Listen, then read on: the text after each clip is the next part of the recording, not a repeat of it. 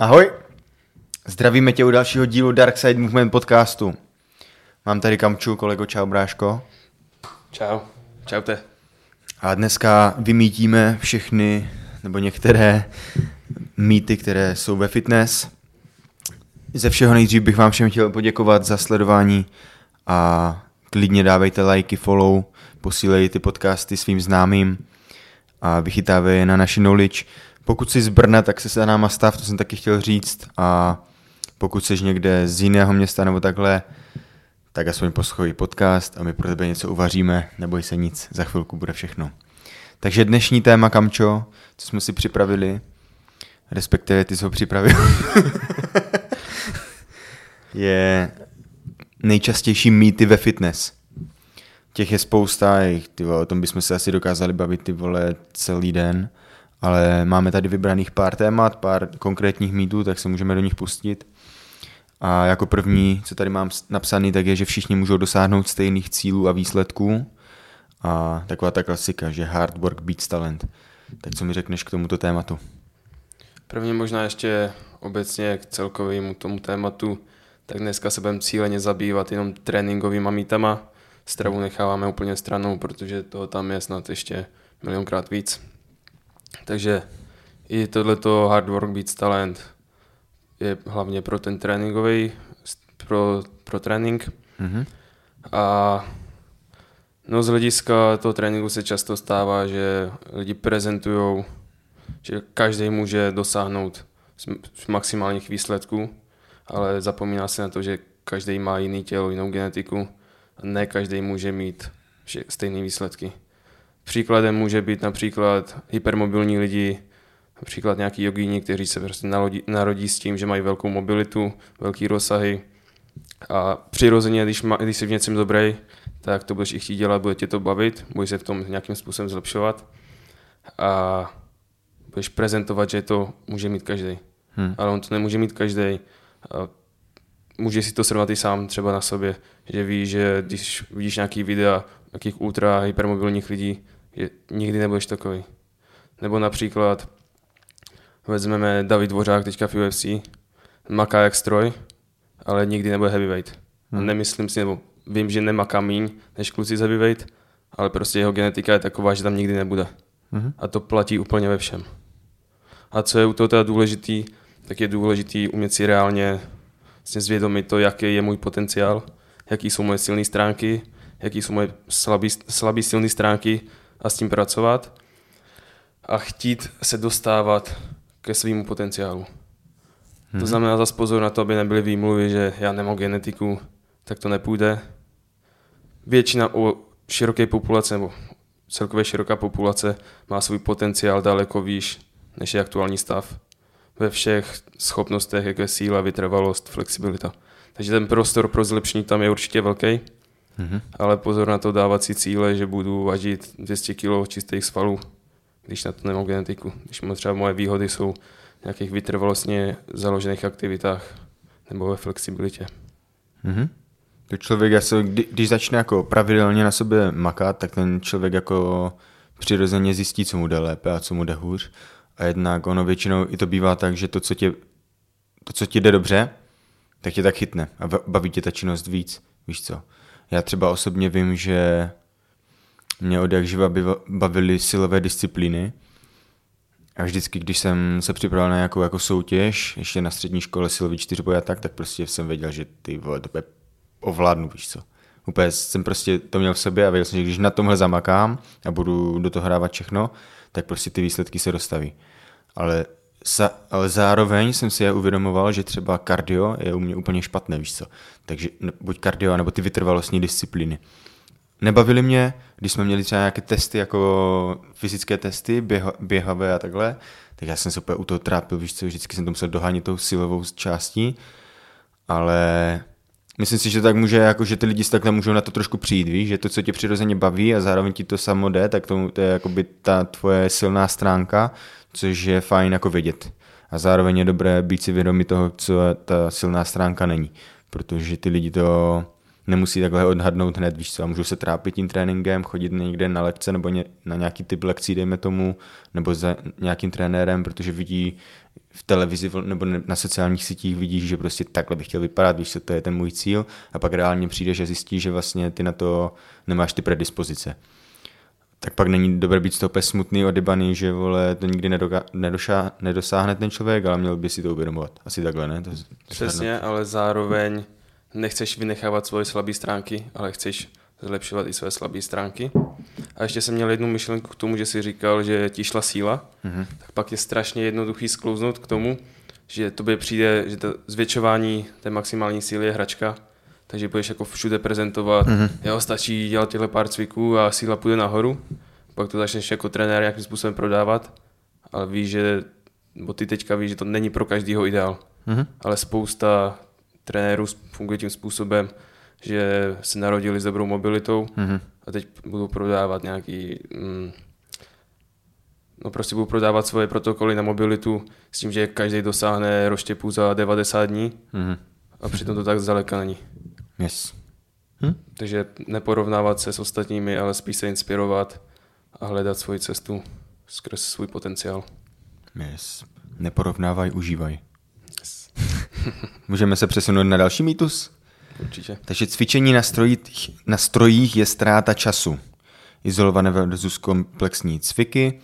Tak to je třeba, já začnu, a je to už i téma, které my sami jako Dark Side, když jsme začínali, tak v tomhle jsme byli dost ortodoxní a hodně jsme fakovali stroje. To si pamatuju, že když jsme začali, vole, že prostě stroj jako takový, a ono to vzešlo z toho, že prostě to bylo v období, když se všichni jenom pumpovali na strojích a my jsme v tom neviděli ten smysl a víc jsme se zaměřovali na práci s vlastním tělem a tak.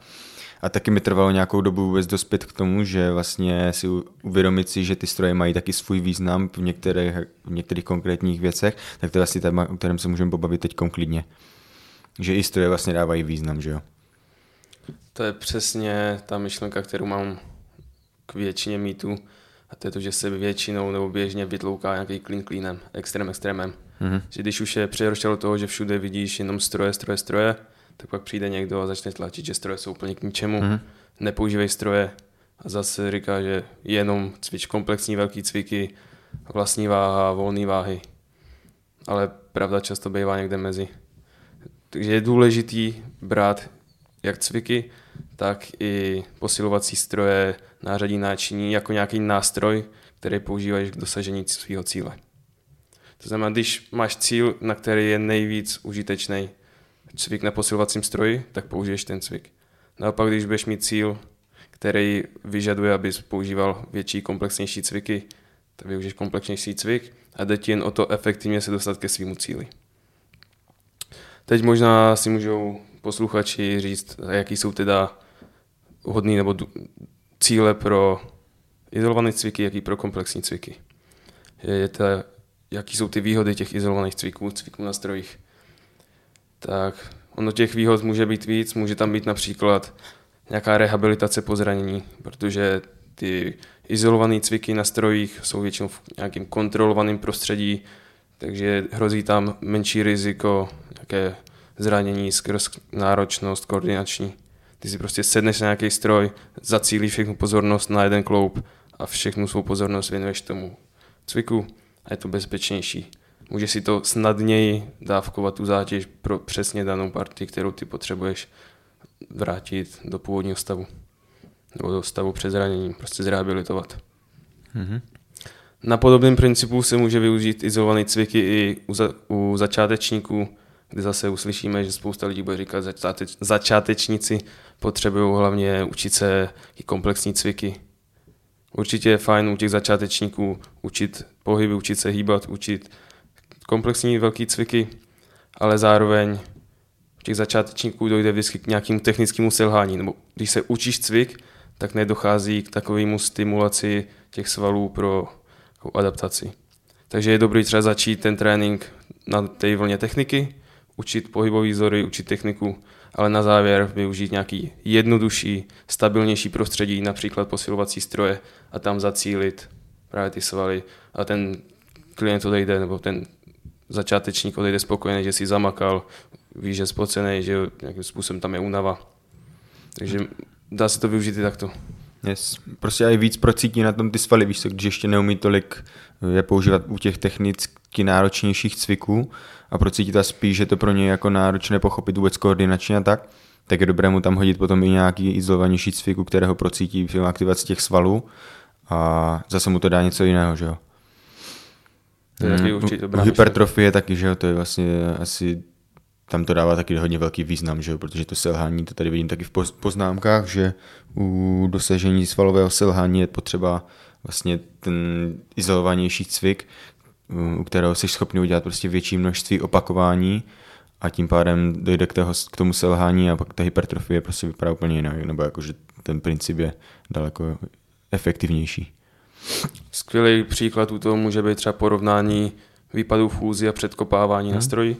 Když budeš dělat výpady v chůzi, ideálně třeba ještě s jednoručkama nad hlavou, tak ti se začne být nastupovat únava, selže ti koordinace, stabilita, začneš přepadávat. Nedojde tam k takovému svalovému vyčerpání, jako třeba předkopávání na stroji, kde ty se zastabilizuješ a můžeš ty stehna ždímat úplně do poslední kapky. Mhm.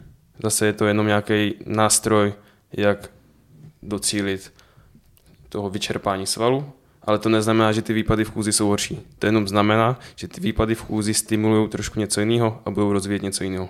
Budou rozvíjet nějakou koordinaci, přenos síly těch kvadricepsů do pohybu například. Hm? Yes. Takže opět neodsuzovat stroje, je to zbytečné, mají svůj význam. Když znáš ty cíle konkrétní, proč využít, tak určitě dává smysl. S tím souvisí, chtěl jsi něco dodat? Chtěl jsem tak položit tu skleničku takhle. Můžeme s- pokračovat. S tím souvisí i to, že s nějakým způsobem vyzdvihává, že musíš jet v tréninku jenom hlavní cviky. Každý Mhm. mm-hmm. trénink musíš jet hlavní cviky. A zase je, ty hlavní cviky jsou jenom nějaký nástroj. A je, souhlasím s tím, že pro většinu běžné populace bude výhodný využívat ty komplexní cviky, protože to přinese nejvíc benefitů. Bude to, nebo ty komplexní cviky obecně víc stimulují rozvoj maximální síly celého těla, zatímco ty izolované menší cviky tu sílu tak nestimulují. Ale zase ty menší cviky, víc zaměřený na konkrétní svalové partie, můžou suplovat nebo doplňovat ty komplexní cviky. A když třeba děláš nějaký sporty, kde máš sprinty, rychlou, rychlou změnu směru, jako třeba fotbal, hokej, tak tam jsou menší svalové skupiny, které jsou často zraněny. To jsou flexory, aduktory kyčle nebo hamstringy. No, hamstringy nejsou zrovna malé svalové skupiny, ale bývají taky zraněny. Mhm. A ty, když je nebudeš stimulovat, protože když budeš dělat mrtvý tah nebo dřepy, tak tam ve větši, u většiny lidí nebudou ty, tyhle ty menší svaly tak zapojený a ty je budeš vynechávat a pak na to doplatíš v tom tréninku, v tom svém sportu, dojde k nějakému zranění. Takže zase je potřeba vědět, co potřebuješ rozvíjet pro své potřeby. Když víš, že máš čas na trénink 40 minut dvakrát týdně, tak prav, pravděpodobně ti bude stačit ty, ty větší cviky, rychle, tak kdyby obejmeš celé to tělo, nebudeš ztrácet čas menšíma svalovými skupinama, ale když už pak máš třeba víc tréninku nebo máš nějaký problémy, tak je určitě na místě zarazovat i ty menší, izolovanější cviky. Mhm. Mi hodně dáváme, ne? Ty vnější rotace ramen třeba, že to je takový doplněk, ale zároveň to u těch hlavních cviků tolik neposílí, že je to hodně důležité skrz prevenci zranění nebo přetížení těch rotátorů a tak a bývá to docela častý problém přijde. A když to do toho tréninku přidáš nakonec, mm, tak je to prostě úplně takový, taková, že to není zas tak jako moc zdlouhavé, náročné, odjedeš pár sérií toho izolovaného cviku a může to mít velké jako benefity pro to tělo a pro prevenci zranění a přetížení těch konkrétních svalových skupin. A co říkáš třeba na, na korte? Jel jsi někdy korte? To je přímo založené jsem. na tom, ne? Nejel jsem. Yes. Já jo, ale to úplně, jsem se rozsekal u toho, kámo, no. Jo? To máš třeba třikrát týdně, že jedeš a každý ten trénink je bench press, ATG dřep a mrtvý tah. Úplně velké ještě váhy, silově těžké, ty vole, je jako na tu nervovou soustavu to je jako dost hardcore. A ne, nevím, jako co si o tom myslet, vždycky jsem to vydržel třeba měsíc kuse a pak jsem prostě úplně rozsekaný. Takže teď už, v dnešní době už bych to určitě nedával, znamená takový tréninkový plán třeba jako. Tak já třeba na střední, když jsem ještě chodil, tak jsem jezdil weighted kalisteniku Mhm. a jel jsem víceméně každý trénink, maximálky na přítah, maximálky na dip Yes. a k tomu nějaký dřepy a to jsem měl furt dokola. Jako šla, třeba dva měsíce jsem se strašně jako pikoval, šla síla nahoru, Mhm. ale pak se to zastavilo a začaly problémy, Yes. bolely ramena a taky věci. Takže zase, když bys měl cíl, že se chceš na nějakou soutěž připravit, zvednout maximálky, tak je určitě. Ale vědět proč, co ti to přináší a co ti to může vzít. Mhm. Hmm, tak jdeme na další mýtus, ten je docela zajímavý, a to je, že nemusíš cvičit břicho cíleně a stačí dělat základní cviky. Zase to, to hodně i u toho, u kalisteniky jsem zavnímal, že ta komunita to tak měla nastavené, že ne, nebude cvičit jako izolovaní břicho, a že když třeba při, se přitahuješ na hrazdě, nebo cvičíš na kruzích, jo, nebo děláš ty různé jako prvky izometrické a výdrže, takže u toho prostě to břicho funguje a takhle. Takže myslíš si, že to tak úplně není a že je důležité cvičit i přímo cíleně břicho? Zrovna tak kalistenika má to cviko ještě, má ty cviky na břicho zařazený ještě mnohem víc, než třeba někdo prezentuje, že ti stačí mm-hmm. dělat dřepy, mrtvý jo, tak, hm, jasně. Tam máš to, ten střed těla, ty břišní svaly, hmm. máš aktivní více méně jenom izometricky. To Mhm. hmm. znamená ve statické poloze bez pohybu. Ale ty břišní svaly jsou svaly stejně jako všechny ostatní. Vem si, že bys chtěl cvičit biceps a budeš jenom držet jednu ručku, čekat Hmm. hmm. v izometrické pozici, nebo s tím budeš i nějakým způsobem hýbat. Mhm. A stejně taky to břicho. Jestli chceš stimulovat na všechny druhy zátěže, já teďka, když bych se chtěl natáhnout pro tvoji skleničku, tak zapojím břicho. Ne, že bude ve statické poloze, ale nějakým způsobem to je ke zkrácení. A ty chceš mít ty svaly silný jenom, nejenom statický, ale ty chceš mít silný nějakého vytváření pohybu. Mhm. Takže určitě je nesmysl cvičit břicho jenom skrz ty velké cviky izometricky, ale když chceš stimulovat hypertrofii, tak potřebuješ cíleně zaři, za, zařadit nějaký silovější cviky na, i na to břicho. Mhm. Zase se neome, proč se omezovat jenom na základní cviky? Když budeš mít málo času na trénink, víš, že si dáš tři cviky, dáš si nějaký větší. Hmm. Ale když máš promyšlenější plán, tak určitě by tam neměly chybět cviky zaměřený právě na nějakou koncentrickou sílu, koncentrický pohyb středu těla. Yes, to dává smysl. Přijde mi, že hodně se bavíme o těch prioritách, no, o tom, jako kolik času ten člověk daný má a vzhledem k tomu je potom důležité si nastavovat ten tréninkový plán a ten tréninkový režim. Takže ono to není tak, že každý, kdo cvičí, tak musí cvičit prostě břišní svaly do všech směrů, ale jak říkáš, že prostě když ten člověk má jako čas na ten trénink dvakrát týdně hodinu, jo, dojde tady na lekce nebo takhle, tak my zrovna v lekcích máme zařazené i ty cviky, že jo, takže to procvičí všechno, ale dejme tomu, že jeho cíl bude zhubnout úplně, tak pro ně je asi nesmysl prostě za každou cenu do toho tréninkové jednotky dát nějaké jako cviky přímo na břicho a bude dávat smysl, když pojede více jako kondičně a víc spalovat jako kalorie a takhle, že? Takže vždycky to je o tom cíle toho člověka a když už si můžeš dovolit trénovat častěji a mít to v tom tréninkovém režimu jako častěji, tak určitě je lepší zařadit všechny prostě možné varianty a včetně cviku na břicho. Tak by to asi shrnul. A teď je svalovica. Čím větší svalovica po tréninku, tím kvalitnější trénink. Tak to je, to je, to je, to je klasika, ne? No, jde o to, že co přesně způsobuje tu svalovicu, nebo konkrétně opoženou svalovou bolest, není úplně jak vyjasněný. A ono není ani tak důležitý, co to způsobuje nebo co to je, ale je důležitý, co to není a není to znak kvality tréninku. Protože ty nechceš svalovku, ty se chceš zregenerovat a být ready zase podávat výkon a adapto- adaptovat se.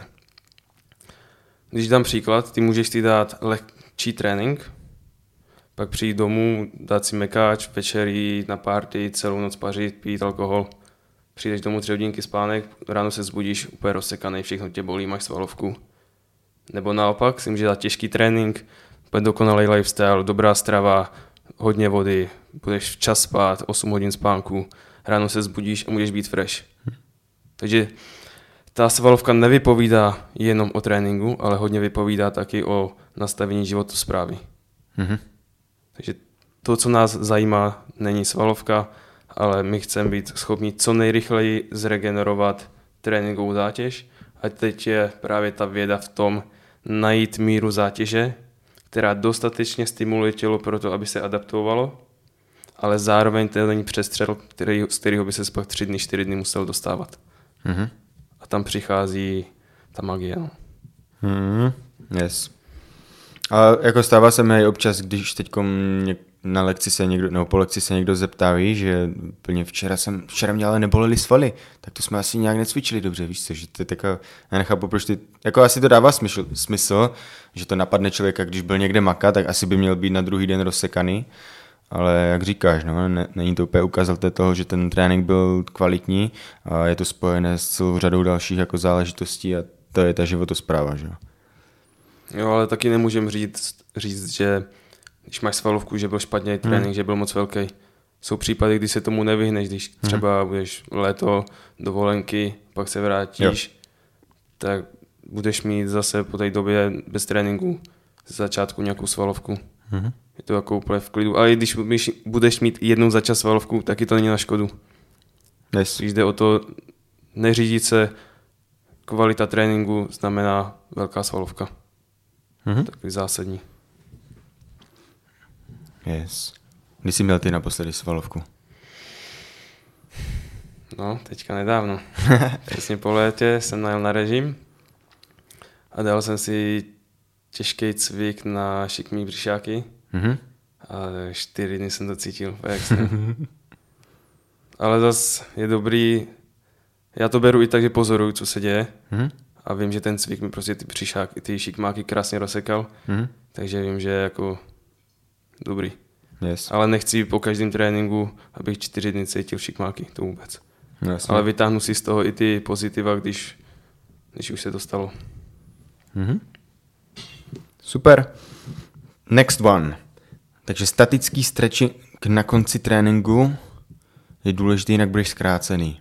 To jsou takové ty, že musím se protahovat po tréninku a jako vidíš ty lidi, ne, jak se natahují vždycky, když do těch různých pozic a tak a úplně vlastně to tak, ne, není to úplně tak jednoduchá věc, anebo respektive ne, není to úplně nutné přesně tady tohle zrovna dělat, aby byl, nebyl zkrácený, že to souvisí s dalšíma XY faktorama.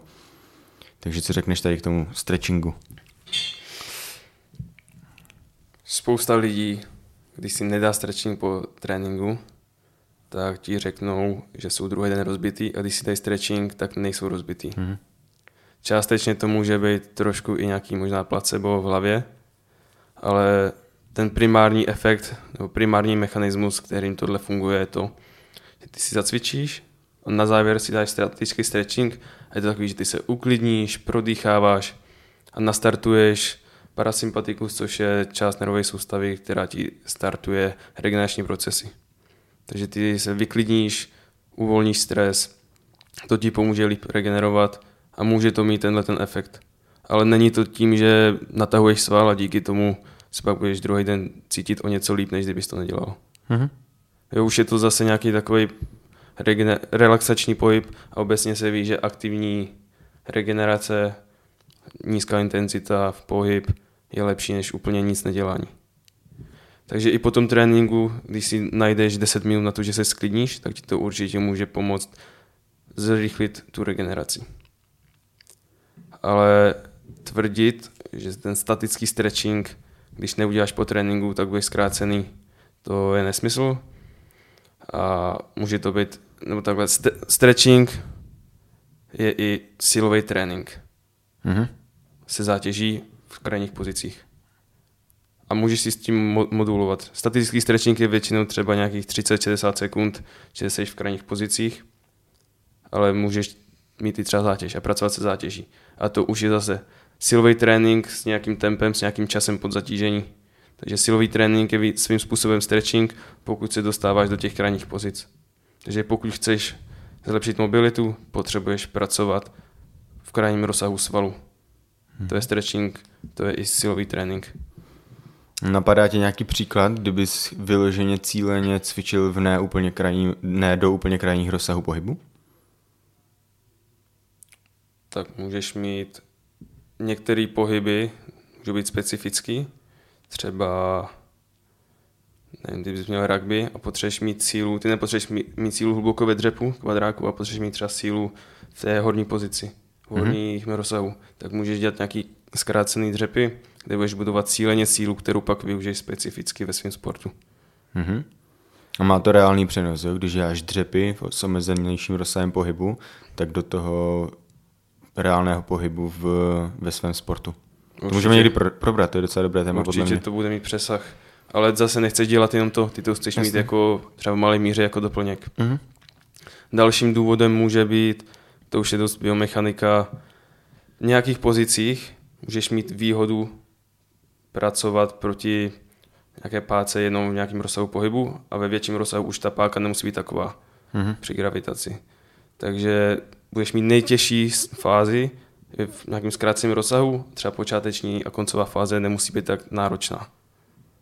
Takže tam může dávat smysl, když to zacílíš z hlediska třeba chceš do selhání, z hlediska hypertrofie, tak to může mít taky svůj přínos. Yes. Hmm, Ale tak. obecně pro většinu lidí je ne, bude mít benefit cíleně rozvíjet sval v celém jeho rozsahu a budeš tím jak sílu, tak i mobilitu, flexibilitu. Yes, a nemusíš pak po tréninku se natahovat do všech různých krajních pozic a ještě zvlášť do toho dělat ten stretching, ale máš to zahrnuté i v tom tréninku silovém, což je jako dvě mouchy jednou ranou. A zároveň ta funkčnost jako těch kloubů, dejme tomu, když se bavíme o mobilitě, tak ty prostě chceš jako rozvíjet celý ten po- rozsah pohybu, protože když začneš jako cíleně omezovat v nějakém cviku ten rozsah pohybu, tak už se ti začne tělo adaptovat, nebo ty konkrétní partie adaptovat na to, že vlastně nefunguješ v tom celém rozsahu a potom najednou se dostaneš do toho nějakého rozsahu většího při pohybu a můžeš se zranit, nebo to, to riziko zranění pak může být větší. To si třeba myslím já, nebo takhle jako to mi přijde, že to dává smysl. Ty, mi přijde, že ty si zvykneš pracovat s nějakou velkou zátěží, hmm. přijde už ti to lehký, zvládáš to, ale ty to zvládáš jen v těch kratších pozicích. Hmm. Ale jak dostaneš ten sval do natažené pozice, kde on není zvyklý pracovat s tou velkou zátěží, tobě furt pocitově to přijde, to je lehká váha, s tím hmm. jako zvedám větší. Ale pro ten sval reálně v té natažené pozici už je to moc, a tam pak může být právě to riziko zranění. Hmm. A ještě jsem chtěl zmínit, jak jsi říkal, že se nemusíš zdržovat tím stretchingem po tréninku. To je pravda, ale určitě je dobrý po tréninku si najít pět minut čas a úplně se vyklidnit, uvolnit mm-hmm. vydýchat, dát si sprchu, nestresovat se, ale sklidnit se a dát si prostor regeneraci. Hmm. To, to spíš dává jako význam, než ještě do toho makat nějak na nějakých jako pozicích stretchingových, jako extrémních, víš to, rozsahu a tak. Tak lepší je mít tu rutinu v tom po, po tréninku, vydýchat se, jak říkáš. Teď jsme to zařadili že do lekcí a myslím, že lidi jsou z toho jako nadšení a že jim to vyhovuje. Už jsem dostal jako víc zpětné vazby, že to je jako super. Jako když jsme to přehlíželi a spíš jsme jeli celý hmm. trénink až do konce, tak jako lidi říkali, že jim to tam chybí jo. a právem. Takže určitě to byl dobrý tah. A on je teďka rozdíl i statický stretching, nebo stretching, když chceš jako dosahovat nějakých cíleně hmm. rozsahu, a nebo po tréninku, když někdo si dává statický stretching, dělá mu to dobře, je mu to příjemný. Hmm. A je to spíš, jestli natáhne do té pozice, prodýchává si, odpočívá, tak jako na tom není taky nic špatného, pokud to někomu vyhovuje a cítí se pak po tréninku líp, tak proč to nedělat? Určitě do toho. Mm-hmm. Ale zase netlačit to, že je to jediný způsob a nejlepší způsob, co musíš dělat, aby ten trénink byl efektivní. Yes, souhlas. No a poslední mýtus, co tady máme, tak je takový, že trenéři jsou vlastně bohové, kteří mají všechno typ vychytané, nastavené a můžete jim odevzdat svůj život a oni vás vychytají.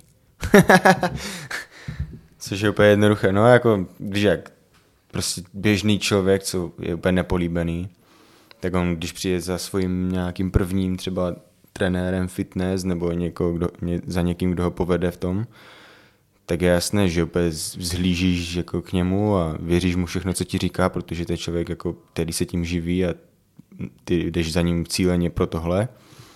Ale tak je důležité být tady v tomhle opatrný, no. A kritický, a snažit se i ty sám, když začneš cvičit, tak prostě studovat si ty věci okolo a nenechat to všechno jenom na tom trenérovi, protože on se taky může milit, že to je taky člověk prostě. Zároveň ty jako trenér, ty nejseš být otrokem svého režimu, ani svého, ani tréninku. Yes. Když víš, že máš nějakou společenskou událost a nedá, nedáš si třeba kousek dortu nebo to jedno pivko jen kvůli tomu, aby, že se bojíš, že pak do toho spadneš, tak to už možná nějaký problém jako jiného rázu než hmm. lifestyle. je úplně v pohodě jednou za čas být schopný a proto i ty to děláš. Proto dělá, máš pohyb, proto máš ten dobrý životní styl, že když přijdou situace, kde si můžeš udělat příjemnější čas ve společnosti, tak jako není potřeba se tomu úplně vyhýbat. Mm-hmm. Takže samozřejmě někteří trenéři to mají tip job, někteří trenéři jsou fanatici, není to špatně, ale není to určitě nutnost, že trenér musí být úplně dokonalý ve všem. Mm-hmm. Samozřejmě musíš jít příkladem, měl bys jít příkladem, ale i lidi si myslím, že hledají příklad toho člověka, který není fanatik, ale má víc starostí, má nějaké životní povinnosti a je schopný fungovat efektivně v rámci toho, že většinu svého času má vychytanou, ale když je potřeba, tak je ready ho trošku opustit a přenést třeba pozornost a priorit chvilku jinam. to my umíme dobře, že? my umíme hodně dobře, hlavně přes léto, hlavně na kempech. Takže v létě na kemp doraž. Opustíte se s náma a pak můžeme zase jet bomby. Jo, jakože každý to má trošku jinak nastavené tady tohle. Já třeba i chápu ty lidi, co mají jako celoročně ten režim, víš, že fakt jedou v nějakém svém optimálním stavu a jsou schopni to udržet. A jakože obdivuju takové lidi, protože já sám to prostě nedokážu, víš co, mě by to ani jako nebavilo ten život v tom striktním režimu po celý rok. Já prostě potřebuju se i socializovat, potřebuju jako zkoušet věci, potřebuju prostě úplně se jako opustit, vyčistit si hlavu úplně v tom jiném světě a prostě strašně mi to vyhovuje. Víš úplně, že vím, zároveň furt tam mám jakoby tu disciplínu v tom, že jsem úplně ready na to, že to tak nebude jako dlouhodobě, ale že to jsou prostě jenom takové výkyvy, které jsou úplně nutné pro to, aby mě bavil život a zároveň ten svůj režim vím, když, že když to mám nastavené nějakým způsobem a držím si to přes ten rok, tak se pak cítím prostě úplně fresh a všechno jde dobře, víš co. Ale fakt se nedokážu představit, no, opět celý život vole bomby. A nemyslím si, že to je úplně zdravé, ale, ale zároveň chápu, že někteří lidi to tak mají nastavené a úplně jim to tak vyhovuje. Takže to bude dost individuální, ale nebýt z toho potom smutný, když si dáš prostě pivo vole, na svatbě. Přesně.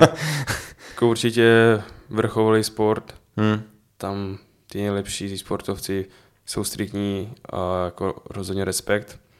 Ale většina lidí, membři, kteří k nám chodí, se naopak víc budou zlížet v tom, že ty můžeš mít vychytaný ten zdravý, nebo zdravý přístup k životu, ale zároveň jsi úplně obyčejný člověk, který si s těma lidma, když jdem na komunitní akci, dá to pivko, pokecáš, neřešíš, nestresuješ. Takže si myslím, že tohle lidi naopak ocení a vyhledávají. Že nám i chodí občas zprávy, že se jim to líbí, hmm. že vidí, že jsme úplně jako obyčejní, nehrajeme si na to, že to máme všechno vychytané, hmm. ale když prostě už něco, tak to ukážem, že i my Nechci říct, děláme chyby, ale dokážeme se opustit. To je úplně normální, no. OK, OK, OK. Takže to byly všechny mýty, co jsme měli připravené pro dnešní den. Prosím vás, lidičky, co to posloucháte, tak posílejte nám nějaké dotazy, na které, které vás zajímají, na co bychom vám měli třeba příště odpovědět, ať se to týká prostě tréninku, životního stylu a tak. My se v tom fakt snažíme hodně vzdělávat a řešíme to každý den na denní bázi, prostě i my vnitřně v týmu, takže klidně to do nás sypejte a my budeme rádi za jakékoliv vaše dotazy. A děkujeme vám všem moc za sledování tohoto podcastu. Máme připravené další díly, teď budou vycházet pravidelně, takže to čekuj, posílej dál mezi své známé a sledujte nás na našich sociálních sítích, protože tam to bude teď pořádná jazda. Kdo jste z Brna, dojděte za náma do Movement Houseu, tady se jdou bombičky a bude dobře. Mějte se krásně. Kamčo, díky. Užívejte, čau. Díky.